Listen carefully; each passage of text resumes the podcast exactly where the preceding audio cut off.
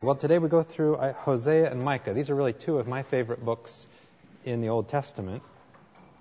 And as you can look here on our chart once again, just to see kind of where we're at, we're going to finish up on the book of Isaiah. We really need two weeks. Well, we need about 10 weeks to do Isaiah, but we're going to, we're going to try to do Isaiah in two weeks here over the next two uh, Bible studies. And so, again, just to kind of appreciate where we're at. We talked about the splitting of the kingdoms here that occurred in 931 BC, and we have all of this chaos as things get worse and worse. And we have all these prophets that are sent surprisingly to the bad nation of Israel. So you can see there that Hosea was sent to Israel, and Micah really had a message for both Judah and Israel, as did Isaiah. Okay, in 722, the time you have down there at the bottom of the table, this is when we have the um, Assyrian captivity, and the ten northern tribes are taken off into captivity, never to be heard from again. So these prophets, um, and it's unfortunate we have a break, really, because we could make uh, such an interesting case about the interesting lives of these prophets. It is not easy being a prophet. Now, how would you uh, feel if this was the first message? God had never communicated to you in any uh, special form, and here's the first message you get.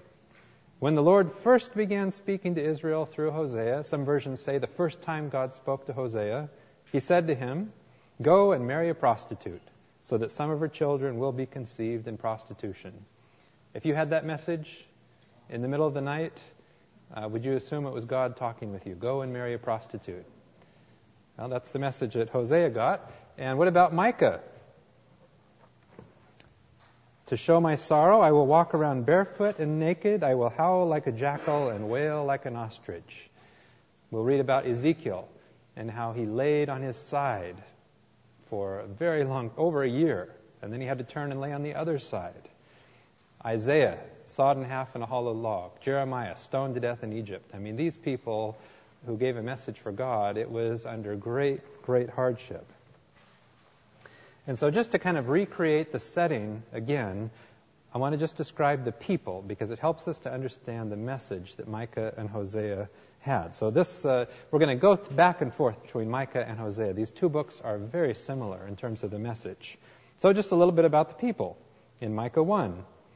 All its precious idols will be smashed to pieces. Everything given to its temple prostitutes will be destroyed by fire, and all its images will become a desolate heap Samaria, which is the capital of Israel, acquired these things for its fertility rites, and now her enemies will carry them off for temple prostitutes elsewhere. Samaria's wounds cannot be healed.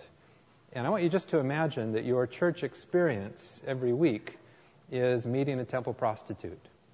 That you go to church expecting to have uh, an interaction with a temple prostitute, and that is an important part of the religion. What does that do to you as a person? Okay, and so this really was going on. Part of the fertility rites felt to be important. God will bless them if they do these things, uh, but they became very uh, debased because of it. But as we'll see all the way through, these were not uh, atheists. These were very religious people. That's kind of the scary thing uh, about what was going on. They, they believed in God. They were really trying.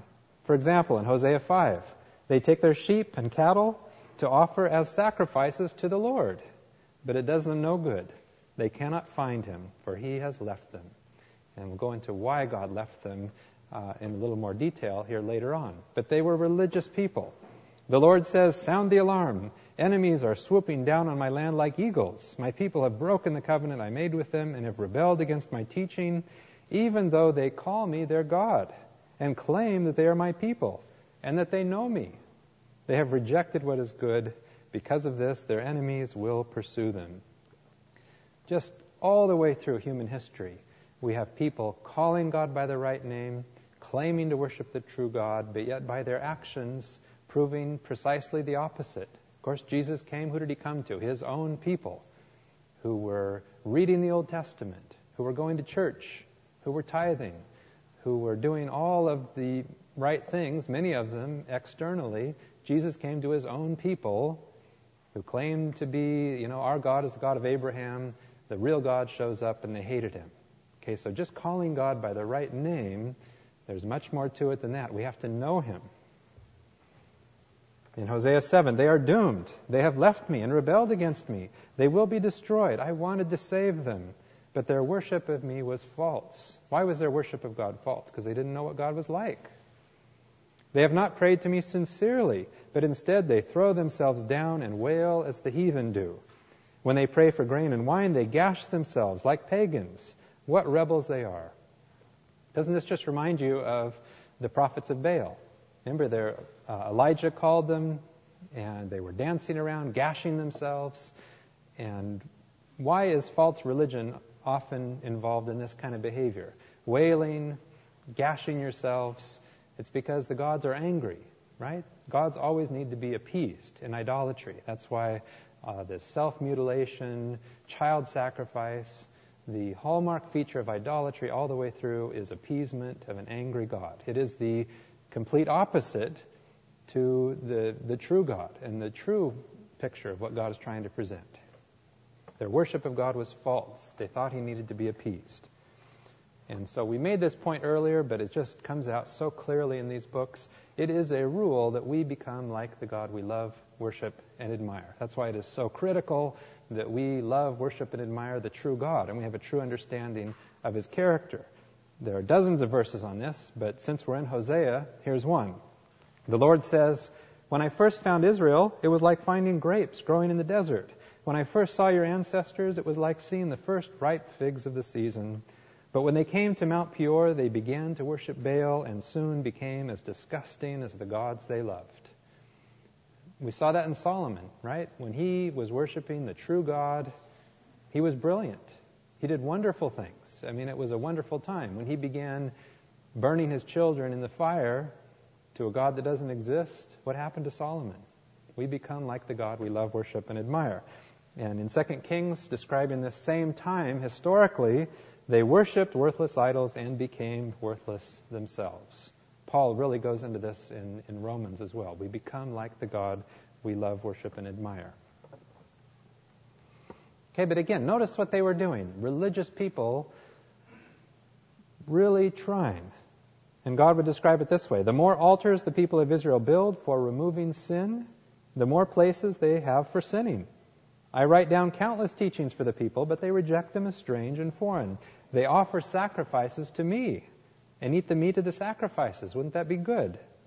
But I, the Lord, am not pleased with them. And now I will remember their sin and punish them for it I will send them back to Egypt.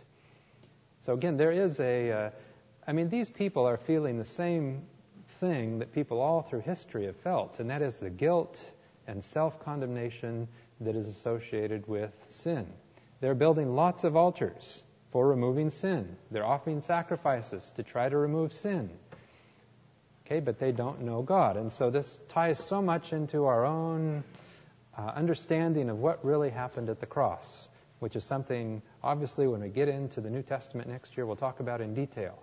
How do we see the cross? How is sin removed at the cross? Is God being appeased at the cross?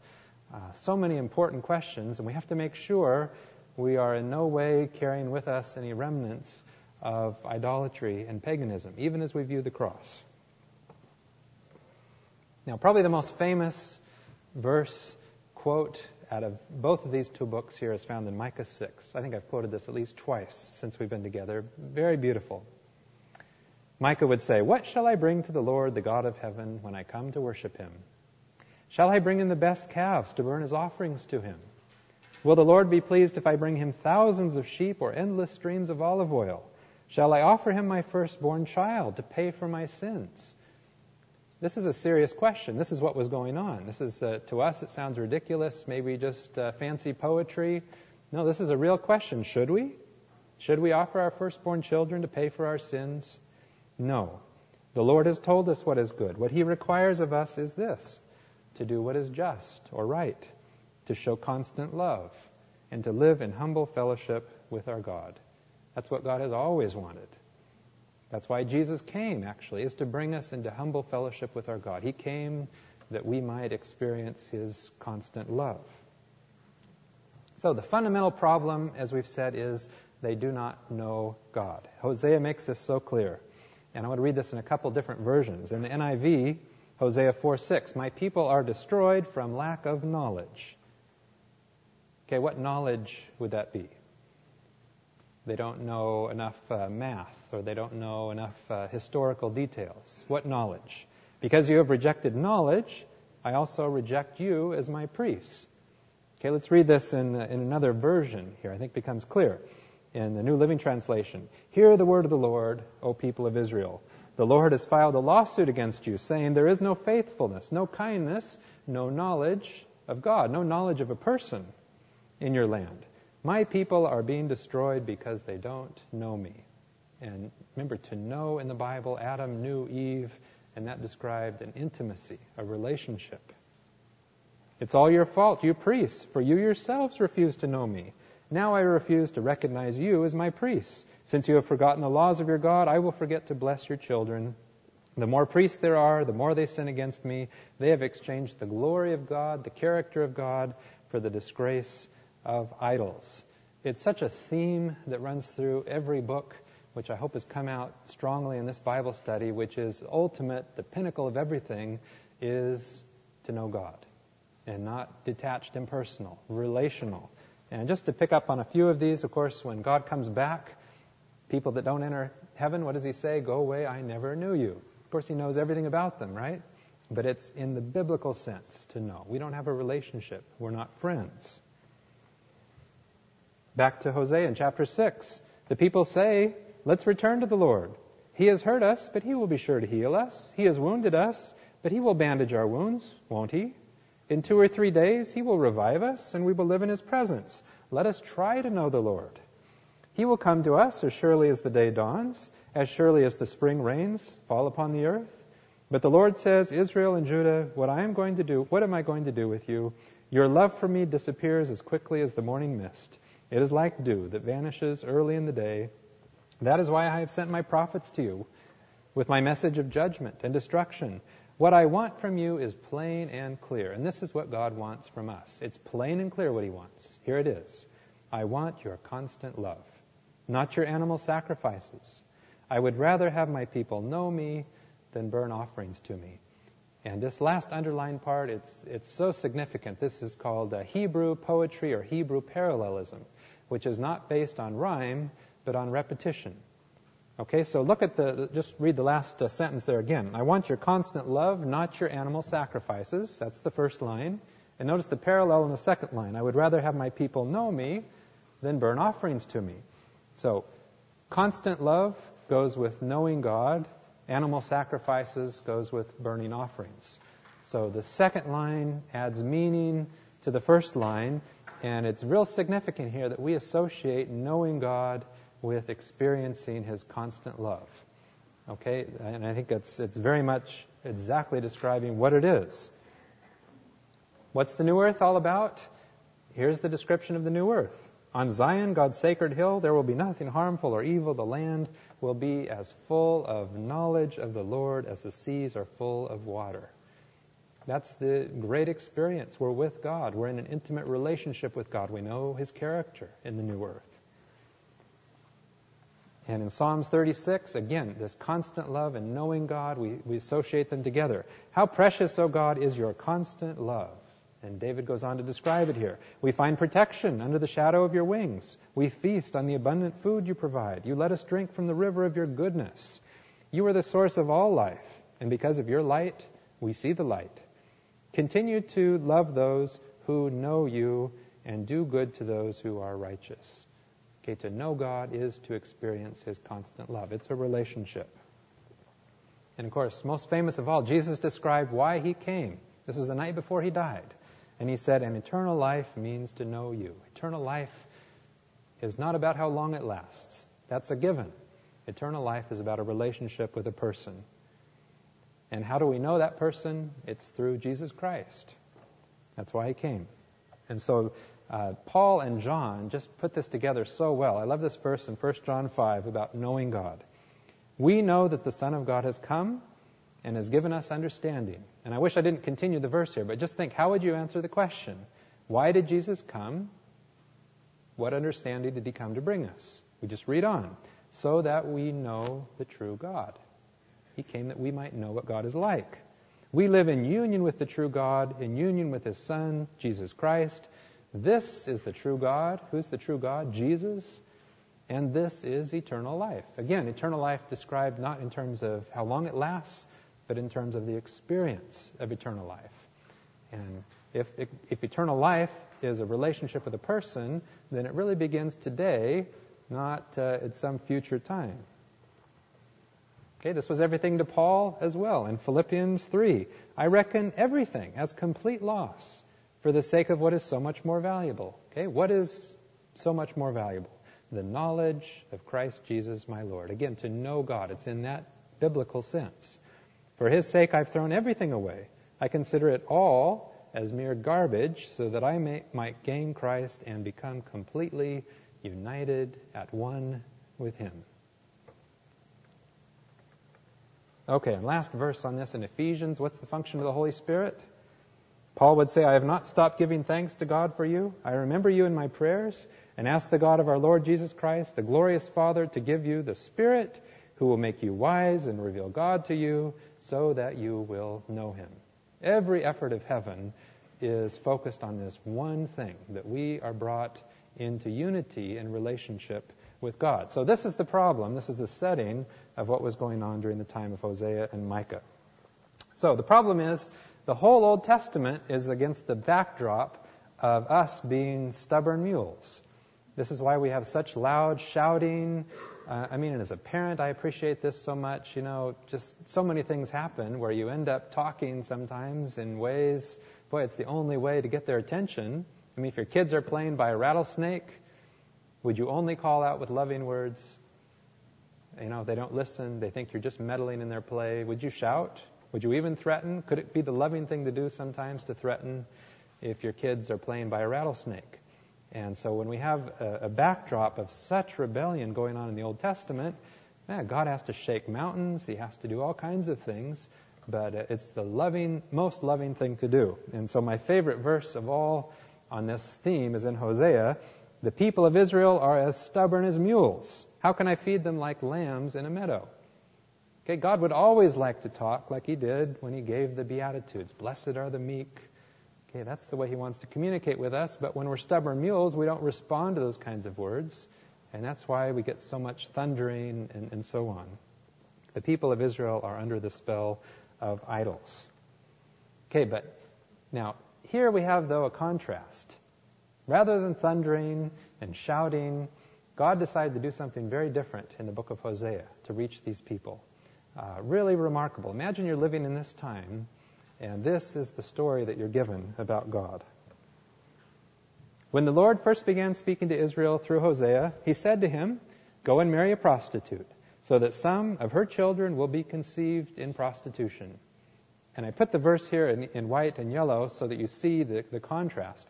What God is doing is he's trying to illustrate Hosea's relationship with his prostitute is to parallel God's relationship with his people who have become prostitutes. God wanted to marry his people. They've left him. They've become prostitutes. Okay, so notice this will illustrate how Israel has acted like a prostitute by turning against the Lord and worshiping other gods. Okay, how does God feel about his prostitute people? This is what's so remarkable. My children, plead with your mother. Though she is no longer a wife to me and I'm no longer her husband, plead with her to stop her adultery and prostitution. Okay, now going back and forth, we have God talking to his people. She would never acknowledge that I am the one who gave her the grain, the wine, the olive oil, and all the silver and gold that she used in the worship of Baal. The Lord said to me, Go again and show your love for a woman who is committing adultery with a lover. How does, now, how does God uh, interject to comment here? You must love her, notice, just as I still love the people of Israel, even though they turn to other gods and like to take offerings of raisins to idols. Hey, God still loves his people, even though they have become prostitutes. He still loves them. And so notice what Hosea did. So I paid 15 pieces of silver and seven bushels of barley to buy her. Now, what did he have to do? He had to go find her, right? You know, she's a prostitute. Where is she? I mean, in the worst part of town, right? And so we imagine Hosea searching with his money um, or his barley, trying to find his wife, looking through brothels, trying to find his wife. And uh, really, that's the story of the Old Testament. God is trying to buy his prostitute wife back. And do you think Hosea got a bad reputation by going into those neighborhoods? I'm sure he did. I mean, people wondered, what's he doing there? Do you think God has gotten a bad reputation by trying to win us back? Yeah, we have all, we're all these bothered by the flood and different stories. Uh, God seems very severe and vengeful. Uh, I mean, God has muddied his reputation by getting involved with the likes of you and I. Okay, but it would have been much easier for him just to say, uh, you know what, I'm just going to be disconnect myself from planet Earth altogether. It's just too much trouble. He took the risk of ruining his reputation, just like Hosea did.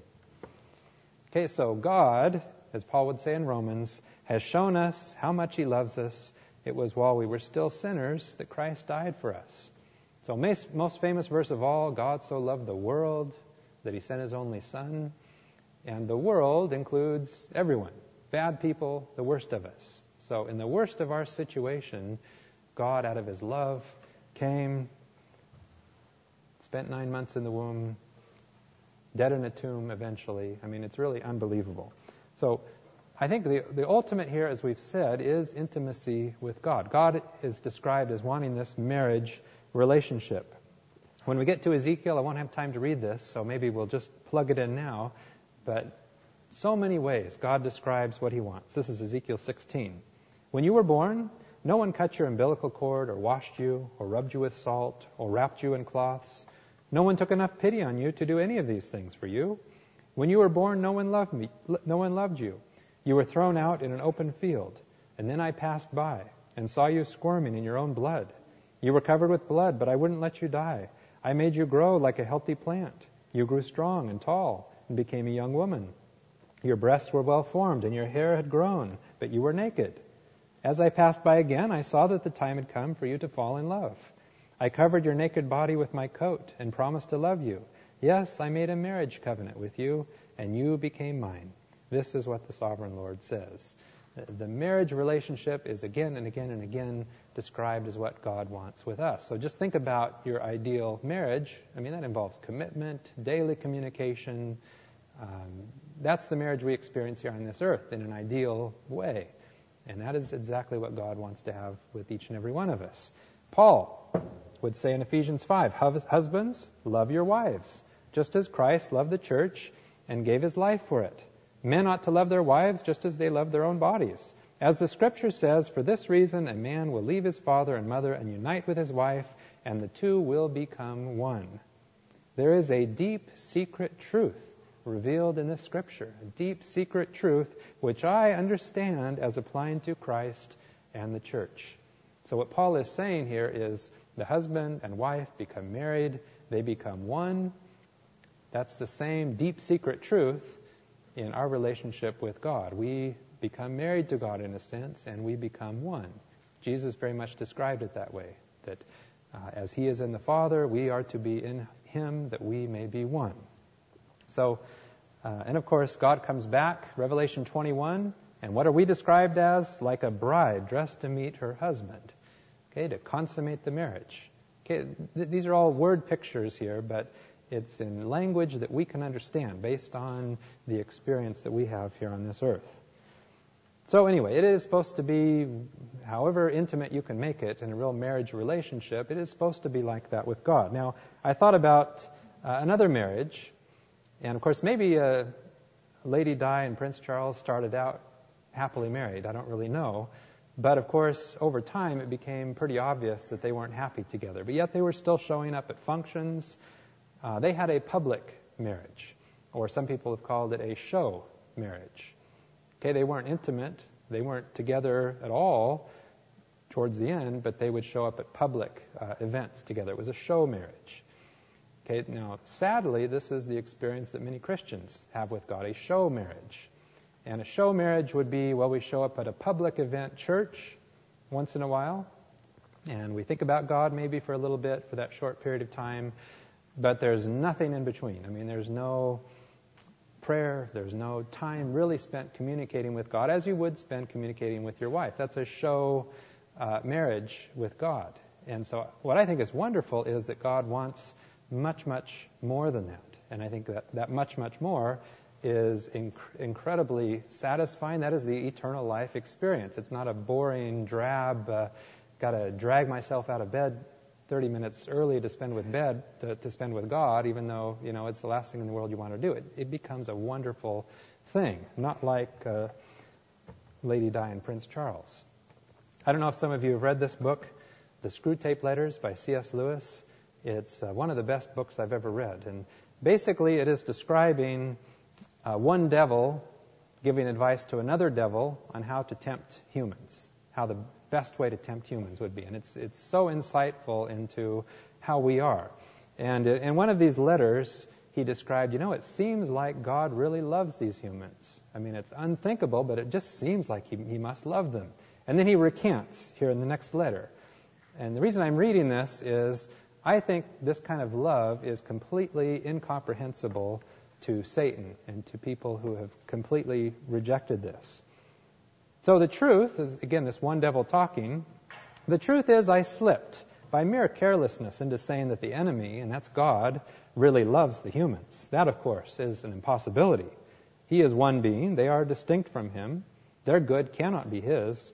All his talk about love must be a disguise for something else. He must have some real motive for creating them and taking so much trouble about them. The reason one comes to talk as if he really had this impossible love is our utter failure to out that real motive. What does he stand to make out of them? That is the insoluble question. His throne depends on the secret. Members of his faction have frequently admitted that if we, the devils, ever we came to understand what he means by love, that the war would be over and we should re-enter heaven. And there lies the great task. We know that he cannot really love. Nobody can. It doesn't make sense. If we could only find out what he is really up to. Hypothesis after hypothesis has been tried, and still we can't find out. Yet we must never lose hope. More and more complicated theories, fuller and fuller collections of data, richer rewards for researchers who make progress, more and more terrible punishments for those who fail. All this pursued and accelerated to the very end of time cannot surely fail to succeed. It's a funny book.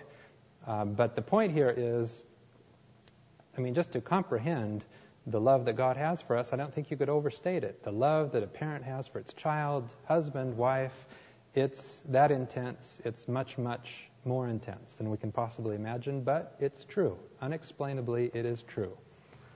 Okay, and so ultimately, of course, if we have any doubts that God left his throne, again, nine months in the womb, that's just the most unbelievable thing to me. First night in a manger, and what, what's his motive? It's love. That's it. That doesn't work in Hosea. So God resorts to hard language. These are God word, God's words. I will attack the people of Israel and Judah like a lion.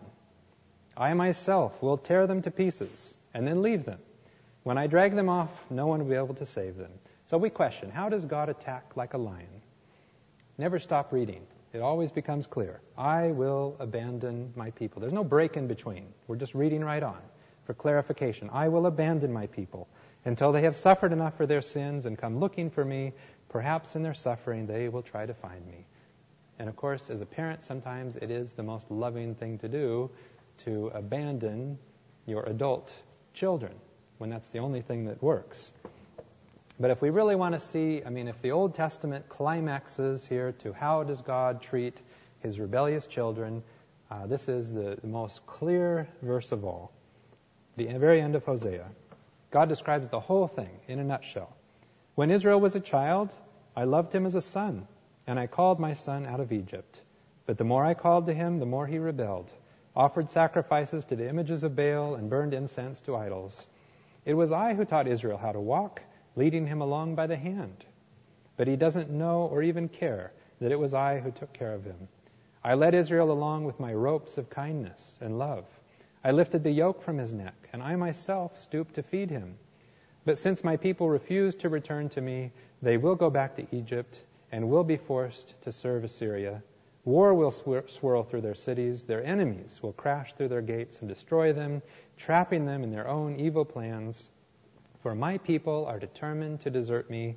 They call me the Most High, but they don't truly honor me. Oh, how can I give you up, Israel? How can I let you go? How can I destroy you like Admah and Zeboiim? My heart is torn within me, and my compassion overflows. So, how does God feel even about the, the worst of us who've rebelled? I mean, do you hear the tears in God's voice here? How can I give you up? How can I let you go? Very interesting. What did Jesus say on the cross? My God, my God, why have you forsaken me? Why have you given me up? Why have you let me go, handed me over? It's the same um, kind of language here. So, any idea of God here as angry with his rebellious children, very clearly, that's, that's not his attitude. Well, if I could just uh, maybe say in conclusion, these books all have a messianic passage, it seems like almost all of them. And both in Micah and Hosea, we have hope for the future. Micah 5. The Lord says, Bethlehem, you are one of the smallest towns in Judah, but out of you I will bring a ruler for Israel whose family line goes back to ancient times. And isn't this what was quoted when they were looking and asking, where's the Messiah to be born? Bethlehem. So the Lord will abandon his people to their enemies until the woman who's to give birth has her son. Then those Israelites who are in exile will be reunited with their own people. Now, that never happened. So, what's God talking about here? When he comes, he will rule his people with the strength that comes from the Lord, and with the majesty of the Lord God himself. His people will live in safety because people all over the earth will acknowledge his greatness, and he will bring peace. And I think just to say, who is this talking about? We understand the death of Jesus in terms of bringing peace. Colossians 1. For God in all his fullness was pleased to live in Christ, and through him God reconciled everything to himself. He made peace with everything in heaven and on earth by means of Christ's blood on the cross. Jesus died to make peace throughout the entire universe. We have to explain what that means, but it's coming right back to this passage in Micah. He came to bring peace. There was war in heaven, now there's peace. Okay, in the messianic passage here in Hosea chapter 1, the day is coming when he will say to them, You are the children of the living God. The people of Judah and the people of Israel will be reunited. They will choose for themselves a single leader. And once again, they will grow and prosper in their land. And my question is Judah, I mean, there's so many passages here about Israel coming back together again. And is this just talking about uh, the Jews all coming together again in end times? What is this referring to? And I think there's uh, describing something. Um, well, let me just read the passage and see if you might agree with this. Paul would say, After all, who's a real Jew? Is it not the man who is a Jew on the outside, whose circumcision is a physical thing? Rather, the real Jew is the person who's a Jew on the inside, that is, whose heart has been circumcised. And this is the work of God's Spirit, not of the written law. So Jesus came to do something not external to our bodies. He came to write the law of love, self sacrificial love on our hearts and minds. That is the real Jew. So I would take these passages that point again to Israel and Israel and things that would happen as ultimately talking to Israel, Jews who would respond to Jesus Christ. Okay, let's pray. Father, thank you so much that um, this uh, incredible intimacy that you describe even in the Old Testament, where we sometimes become confused at your hard words, but yet how can we can be confused after listening to the story of Hosea, and that even though we have left you and become prostitutes, that your love remains. Thank you so much for your great faithfulness. Help us to respond to the kind of person you are and to enter into this closer intimacy and friendship with you. Amen.